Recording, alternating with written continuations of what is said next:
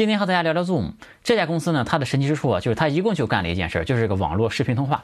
但它就靠这一件事儿，现在已经是三百多亿美金的一家公司了，几乎和百度都是一个量级的公司了。去年呢，我就曾经想讲这家公司，因为他们在去年上市之后有一段时间表现就非常好。在今年呢，他们可就太厉害了，这家公司。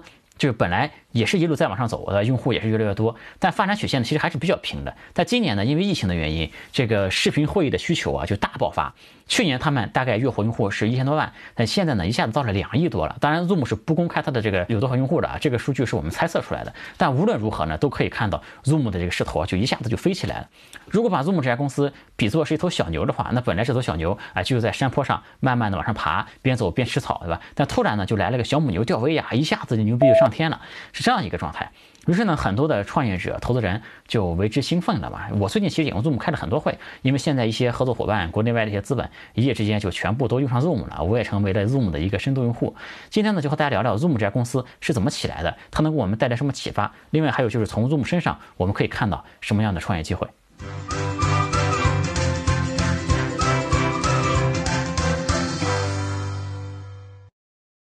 有趣的灵魂聊科技人文，我是李自然。现在大家看到这个画面，其实是 Zoom 软件的一个录屏。嗯，大家可以看到我选了一个在海边的这样的一个布景啊，这个还是挺好玩的，一会给大家演示一下。其实本来我今年上半年是有好几个出国的行程的，后来因为疫情都取消了。而且现在呢，如果出门录像的话，还要戴口罩嘛，就很憋。如果在家里录呢，就老是一个背景，就很单调嘛。所以说今天正好我们讲 Zoom 啊，我们就用一下这个 Zoom 这个换背景的这个功能啊，这样让我们变得哎有意思一点。大家可以看到我这个画面效果有点糊，就不是很清楚。这个其实不是 Zoom 的原因，是我这个摄像头。呃，我这个电脑虽然也是一个几万块的一个电脑，但他们要的这个摄像头竟然是 720P 的，这个就没什么办法。这 Zoom 呢是可以换会议背景的，给大家看一下，这个界面是这样的，是这样的。然后如果比如说我换这个背景的话，大家可以看到，对吧？这个高度感一下就出来了，对吧？这个比这个吊威啊还厉害，对吧？而且呢，这个我还可以换一个更加有逼格的背景，比如说这样，哎，这一下子这个谈大事的感觉就出来了。比如说这一张也行，对吧？这个谈大事的感觉出来了。呃，如果你有一个背后是一个绿幕能抠屏的话，这个它这个。换背景的效果还是很完美的，但我其实背后只是一个白墙嘛，那这样的话，其实它这个边缘有的时候就会出现一些呃没抠好的一个情况，比如说我拿一个白色鼠标，我拿一个这个酒瓶也可以啊，大家可以看到，你看，因为我的背景是白色的嘛，如果我把这个白色标签靠近这个摄像头的话，那它就会被抠掉了。但如果你有一个绿幕的话，它这个抠图功能很完美的，因为我见别人用过这个功能。另外呢，它还有这个加载 PPT 的功能，就比如说我在开会的时候，我想演示一个课件的话，哎，也是可以的。啊，我的头，我的头在这里啊，这样的话，哎，我还可以把它再拖大一点，哎，这样，这样我就可以边这个做 PPT 的演示，然后边开会嘛，这也是挺好用的一个功能。我在这个我我之前去看了业内几篇分析 Zoom 的文章嘛，而且还是业界。比较有名的号发布了，但我觉得他们分析的都还比较表面。比如说分析 Zoom 能做成的原因吧，呃，他们这个文章找了这么几个原因，比如说用了中国工程师，因为中国工程师的成本比美国工程师更低嘛。嗯，还有个原因就是因为他们买了全球各地买了很多服务器，所以就能保证它这个视频通这个通话效果很好。还有原因呢，就比如说他这个企业文化很好，因为他是全美最佳雇主嘛，所以他就能留住人才。但我觉得这些原因都没说到本质啊，就我觉得这些记者还是功课就做的。不是特别的到家哈，所以今天这个我来聊聊这个事儿哈。首先呢，我们简单说两句 Zoom 这个历史啊。Zoom 的创始人呢是一个叫喂喂啊啊，Zoom 的创始人呢是一个叫袁征的一个人啊。英袁征的英文名字叫 Eric，他是一个山东泰安人，毕业在山东科技大学。毕业之后呢，想去美国，然后被拒签了八次，第九次才成功。嗯，然后到美国之后呢，就一边做着一些。比较初级的工作，一边投简历，后来呢就加入了一家叫 Webex 的一家小公司，开始写代码。Webex 呢当时是一家创业公司，这袁征呢估计当时这个大公司也进不去，因为他当时刚去美国嘛，其实口语也不行。然后这个 Webex 他小公司嘛，招人就比较难，而且这个创始人是宁波人啊，所以说就把这个袁征招到他的公司里去了。Webex 呢，他就是做网络视频会议的，这袁征是非常非常努力的一个人。据说呢，他每天都提前一个半小时到办公室。后来呢，还说他当上这个他成功之后，他还说，就做 CEO 也要比别人更勤奋，对吧？别人工作十一个小时，你就要工作十二个小时。他是这样的一个人，就凭借他这个努力的劲头吧，他其实从 Webex 就从程序员一步一步的就做到了 Webex 的这个工程副总裁，在 Webex 呢一干就是十几年了。这个网络视频会议啊，这个行业其实确实是需要一些外部的时机的吧。比方说 Zoom 这次大火呢，就是受这一次疫情的这个关系也很大嘛。Webex 呢，很大原因是因为当时有九幺幺嘛，就九幺幺之后，其实很多人就不愿意或者不想坐飞机出差了。于是呢，这个 Webex 的业务也发展的很快，并且在零七年的时候，这个 Webex 就三十二亿美金就卖给思科了。而且当时 Webex 这个项目，它每年的收入也有几亿美金了。但元征呢，在思科其实做的并不是特别的开心，因为当时这个 Webex 体验已经让很多客户都不太满意了。袁征呢也提了很多改进的意见，但是都没得到采纳。袁征当时就觉得这些用户一边骂着 Webex，一边还用，是吧？就说明他这个产品啊，就是它是一个创业机会。因为用户骂他呢，就说明这个产品做的还不够好，对吧？但一边骂一边还用，就说明用户也没有别的选择，这是一个绝对的刚需，很难被替代，对吧？这个袁征当时在 Webex 管理着大概八百个人的一个团队吧，于是他就带着其中的四十个人出来了，这个离开了思科，就创办了 Zoom 这家公司。袁征这个人呢，可以说是这个二十二岁英年早婚啊，四十一岁晚年创业啊，所以说大家可以看到创业这个事儿呢，其实对这个年龄也是没什么限制的。嗯，我们说说这个 Zoom 为什么能成？哎，我们再换一个背景啊，这个。网络视频会议肯定算是一片红海了啊，但这个 to B 和 to C 其实逻辑是不太一样的。其实 to C 呢是挺怕在红海创业的，因为 to C 产品往往就是网络效应很强嘛。一个行业你如果去做，你做不到前几名，往往都活不下去。但 to B 呢就还好，因为你哪怕服务几十家客户，你服务的比较好，就往往还能活得还不错了。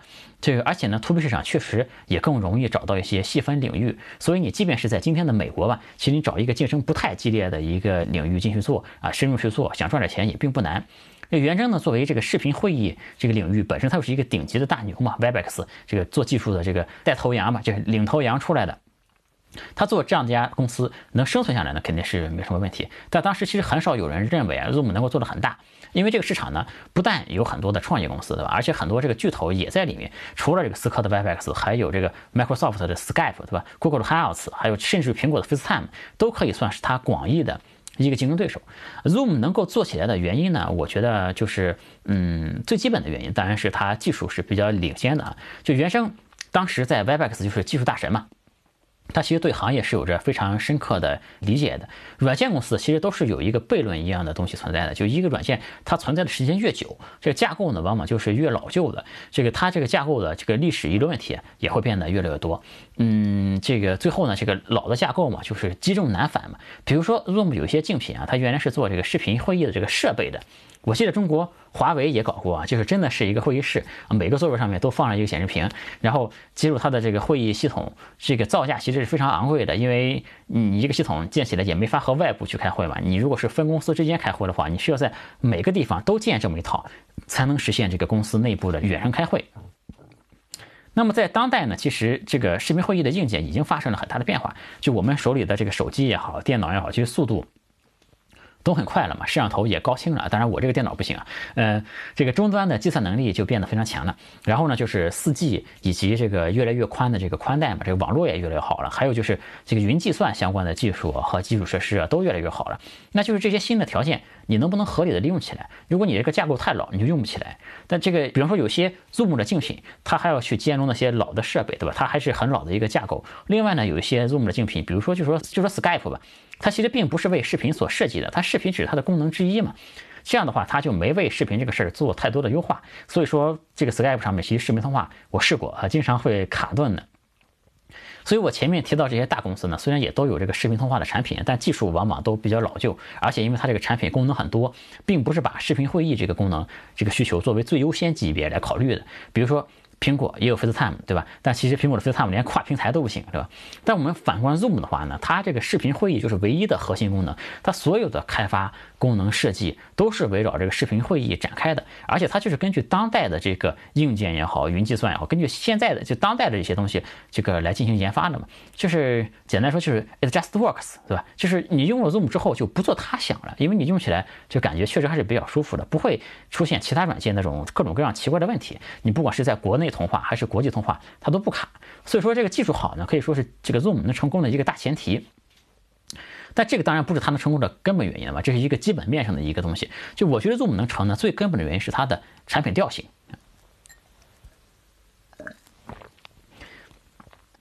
就我看到所有的，几乎我看过的所有的中文文章，其实都没提到这一点。但这一点呢，我觉得是一个根本的原因。就我这个视频出来之前啊，所有的文章都在把 Zoom 定义成一个商务会议的一个软件嘛，这个这些文章都在拿 Zoom 和钉钉这样的软件在做对标了。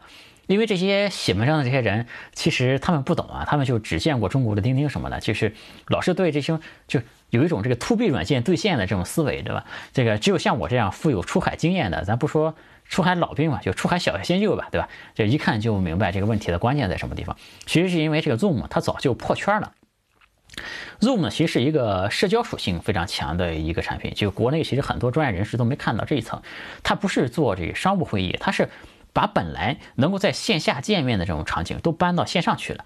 嗯，这里面不但有学生上网课啊，甚至还能用它来办婚礼，还能办毕业典礼，还可以约会，还可以家庭聚会，还可以办这个啤酒晚会啊、生日 party 等等东西。它早就变成一个有社交属性的这样的一个产品了。就我看到有一篇业内文章说。Zoom 其实是以做 To C 的方式来做 To B，因为传统的 To B 呢是自上而下决策的嘛，就公这个意思什么意思呢？就是说一般传统的 To B 软件都是公司先采购，就然后就公司决定采用这个东西了，公司就来采购嘛，然后再统一的布置下去。但 Zoom 呢是一种自下而上的，就是它让一些员工先用起来，再推动整个公司去用。嗯，但其实这种做法呢，也不能算是 Zoom 成的原因，因为这种方法并不是 Zoom 首创的。其实现在很多现代的这个 To B 公司都在这么干了，而且这句话呢，本身也就说对了一半。在我们看来，其实 Zoom 呢，它直接就是既做 To B 又做 To C 的这样的一家公司。你说它这么多用户哪来的？其实很多用户呢，它本来就是 C 端用户。为什么我前面提到了就是调性这个词？这个因为首先啊，我觉得一个产品啊，就是酷不酷啊？是非常非常重要的事情，这个事情可能比一般人想象的还要更加的重要，因为一个产品库不酷呢，就是年轻人或者说是一个比较新潮的公司是否愿意接受它的一个非常重要的一个因素。嗯，比如说这个微软的，不管是 Teams 也好，或者 Skype 也好，它这套东西呢，都是和微软生态以及 Office 深度绑定的嘛。比如说 Google Hangouts，它其实也深度的绑定了这个谷歌的 Gmail 等等一些服务。这样做呢，不是不好啊。这个大企业，当然你各个产品之间要协同，挺好的。但是对于很多人来说，它就是不够酷，对吧？这无论如何。用 Skype 我都觉得不会是一件很酷的一个事儿，这样这个事儿这种感觉就没法很精确的去描述，它就是一种调性，一种感觉，对吧？比如说很多 Mac 用户他也是不吃微软那一套的，对吧？那 Zoom 呢，它就是一个这个独立品牌，它很新潮，是吧？很高级，这个它基本是在这个鄙视链最顶端的。如果一个用户分享一个 Zoom 的链接出去，他是没有任何的心理负担的，他不会担心用这个对方收到这个链接的人喜不喜欢这个东西。我觉得这是在用户做分享上，你要把握用户的心理嘛，这是非常重要的一点。如果用户分享一个东西，他担心用户会，他担心看到这个链接的人会不喜欢他，或者担心看到人会觉得他很 low，那他肯定不愿意分享的，对吧？那 Zoom 还是挺高级的这么一个东西，对吧？用户可以毫无顾忌的去分享它，这就是一种调性。另外呢，就是 Zoom 其实在这个商务和活泼之间，它是做了非常好的平衡的。这里面呢还有一个正面案例，就是一家叫 Slack 的公司。Slack 这个产品呢是主打团队沟通的嘛，在它刚刚面试的时候，也是使用了色彩很明快的一种设计，也支持表情包啊等等功能。嗯，它就相当于是办公软件的一股清流嘛，它又打破了传统软件那种特别沉闷、特别老年商务范儿的那种感觉，对吧？就大家都觉得哎，用 Slack 这东西很酷，所以很多新的公司都愿意去用它。但办酷呢，也要有个平衡。比如说 Zoom 有个竞品，这个因为很蠢啊，我就不说它的名字了哈。这个它就换，它又加了一个什么功能呢？就是 AR 换头，就是就和那个我们抖音和一些软件都有这个功能，就你可以把自己的头换成一个动物的头，换成一个狗头或者是一个鹿的头什么的。就这就不知道这个产品经理是怎么想的了，对吧？这个这种功能肯定不应该在一个商务型产品上出现。比如说你开一个电话会。这下面一帮人都换成狗头，一帮阿猫阿狗，对吧？嗯，这是什么感觉，对吧？这个另外一个极端呢，就比如说还有很多产品，就比如说 Webex 吧，以及另外有很多产品都这样，他们就是这个商务范儿特别的足，就感觉挺商务的。那你要太商务、太正式呢，就很难往 C 端上面去走。比如说，嗯，用户如果想用它来上个瑜伽课，对吧？上个美妆课，上个什么兴趣班这种，就这种。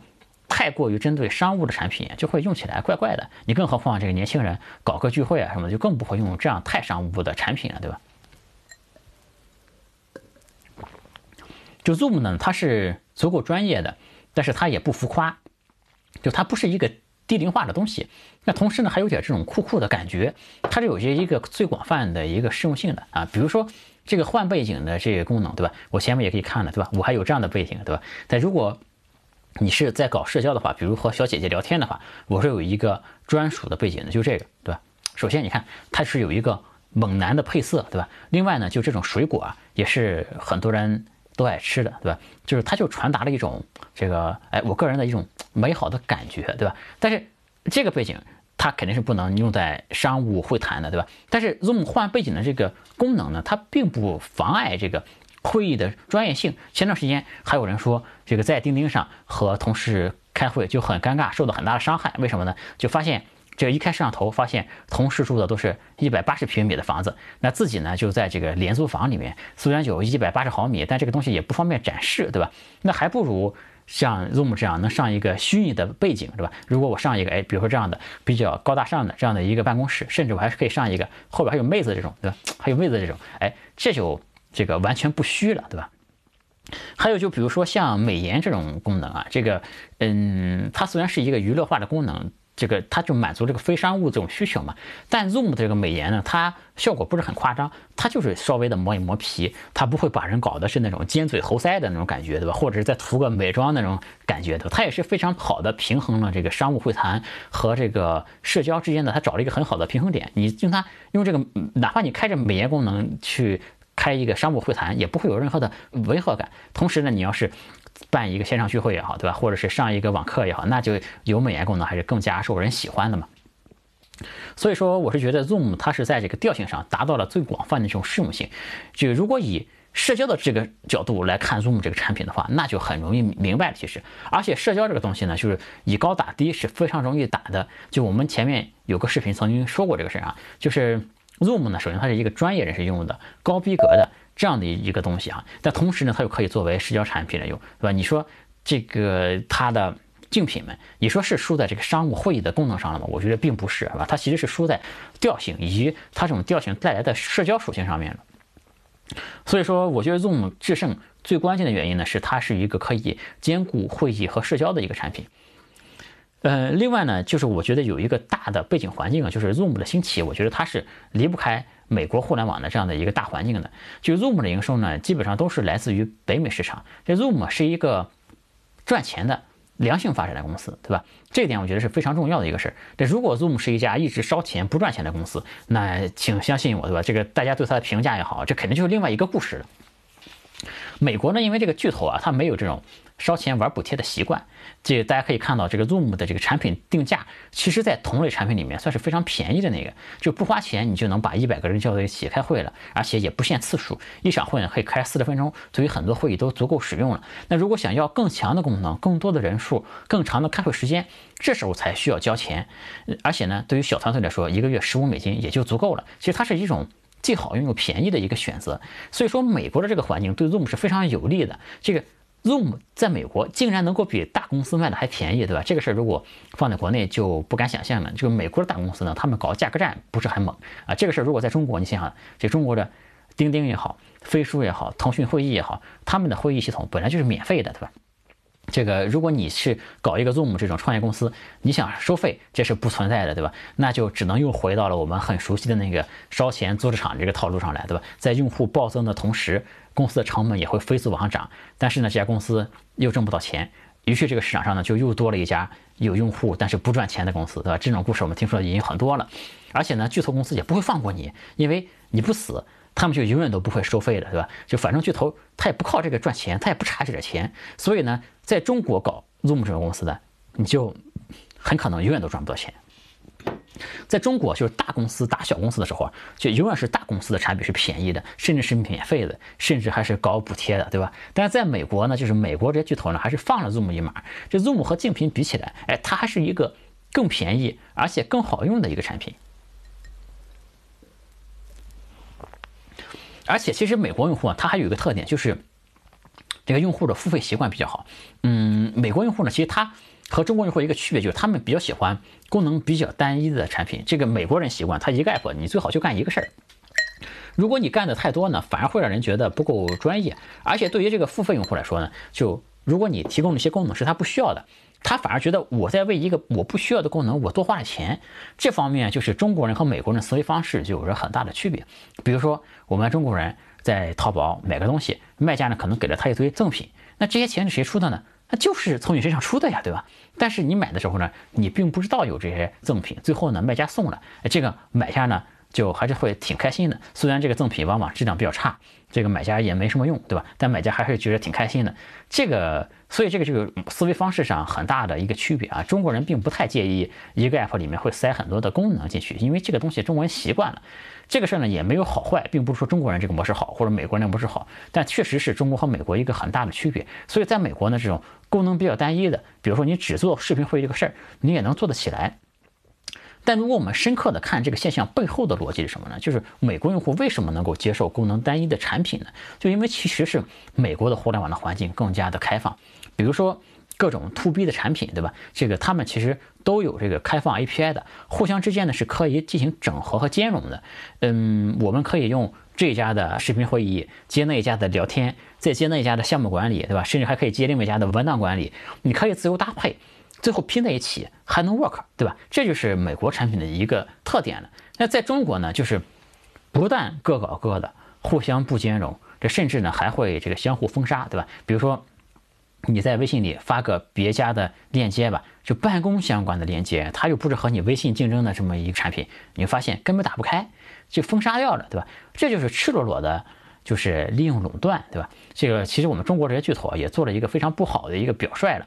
这个也没人管，哎，我觉得应该管一管。当然，我们换个角度呢，就是法不禁止即自由，对吧？这个在规则允许的情况下，这个资本逐利也是无可厚非的一个事儿。但是结果呢，就是我们中国的用户就只能去用那些全家桶的产品了，对吧？所以说，其实前段时间还有很多投资人在找这个中国的 Zoom，对吧？我觉得就别琢磨这个事儿，因为整个事儿呢发生的这个时空背景、用户习惯、各种东西都不一样，所以你有那个钱。还不如投给我呢，对吧？这个找中国版的 Zoom 呢，在我看来就不是特别的靠谱啊。这个有可能有人说啊，就是你看，在中国其实也有很多人用 Zoom。我觉得原因主要有两个，一个是呢，就是 Zoom 在中国它也是免费用户居多，因为 Zoom 为了配合中国市场这个情况啊，它把这个一场会不是在其他国家最长是开四十分钟嘛，它把这个这个中国把这个限制也取消了，所以说 Zoom 免费版的功能对于绝大多数人来说。也都够用了。其实中国用户呢，基本上还是以这个白嫖为主的，对吧？这个 Zoom 的主要收入还是从北美那边来的。第二呢，就是对于这个互联网的专业人士来说，就是在中国其实还有个这种站队的问题，这个也挺恶心的啊。就比如说，你是一个腾讯系的公司，我是一个阿里系的公司，那你说咱们聊天是用微信呢，还是用钉钉呢，对吧？那不至于这个事儿还没开始聊，为了这个。用什么工具，我们先撕起来了，对吧？那还不如大家都用 Zoom 好了，对吧？所以说，这个外来的和尚好念经啊，有的时候真的是这样。只如果 Zoom 是一个中国本土的创业者搞出来的，那说实话，反而我觉得可能会更难，对吧？我们说一下这个 Zoom 的成功，就是对创业者有什么启示啊？这个我觉得，就首先 To B 这个话题太大了啊，我没法这个全部展开来说。我只说一点，因为我最近其实也聊了几个做 to B 的创业者嘛，就是我觉得做 to B 啊，不用太多的考虑所谓的这个壁垒问题，或者说护城河的问题，甚至我觉得目前互联网发展到今天，你在做一个 to C 的产品，都不用像以前那么重视护城河这个问题了，因为整个的这个创业趋势呢，其实大家都是呃这个在做的越来越重嘛。嗯，在这种情况下，就是我觉得速度才是最关键的啊，进攻才是最好的防守。你像护城河这个词发明，它也是古代那种战争嘛，对吧？现代战争肯定是靠被动防守，本身就很难赢的。就是说，很多创业者呢，他这个业务还没做起来，他就先考虑护城河的问题了。这个道理啊，我觉得就说不通。在资源还不够多的情况下呢，嗯，你去挖河，对吧？把资源耗费在这个上面，而且你说你挖完了河，有水往里填吗？那巨头过来一看，水不多，对吧？想搞你就强行上了，这个东西就护城河也是没用的，对吧？所以我的建议呢是，不用过多的来考虑护城河这个事儿，就你先把业务去做深做透，嗯，尽快的去攻城略地啊，我觉得这个才是上策。尤其是 to B 市场呢，我觉得红海是没什么关系的，就是因为这里面有很多的细分的空间和能改良的空间嘛。这 Zoom 也是在红海里面杀出来的，对吧？嗯，第二个呢是我觉得 Zoom 这个事儿呢，可能给我们带来一些思考是。可能会有一些这个捞偏门的创业机会啊。比如说这个，嗯，弹幕网站，这个某个弹幕网站，对吧？在刚开始做的时候呢，其实它是一个弹幕的这个播放器的。这视频呢都是在别人的服务器上，因为你想搞一个视频网站的话呢，你搞一个视频服务器，你还要提供就你要有服务器有带宽，对吧？你搞这个视频这个事儿是很烧钱的，你这个事儿就是小成本创业就变得很难承受了嘛。但如果你的视频是在别的别人的服务器上放着，你只是说把它嵌入到你的网页上来，然后在你的网页上去做一个弹幕播放器的话，这个成本就变得低了很多很多，对吧？就是说，Zoom 呢，其实也可能会存在这种能够让创业者借力的低成本创业的机会。就如果我们这样想，就我们把 Zoom 当成是一个免费的视频连线平台的话，哈，那。这个 Zoom 这个产品，它的初衷当然是为了熟人之间开会的，对吧？但我们能不能把 Zoom 当成是一种免费的基础设施呢？再加点别的料在这个上面对吧？这个或者说 Zoom 它也没有一个用户匹配的这样的一个机制，对吧？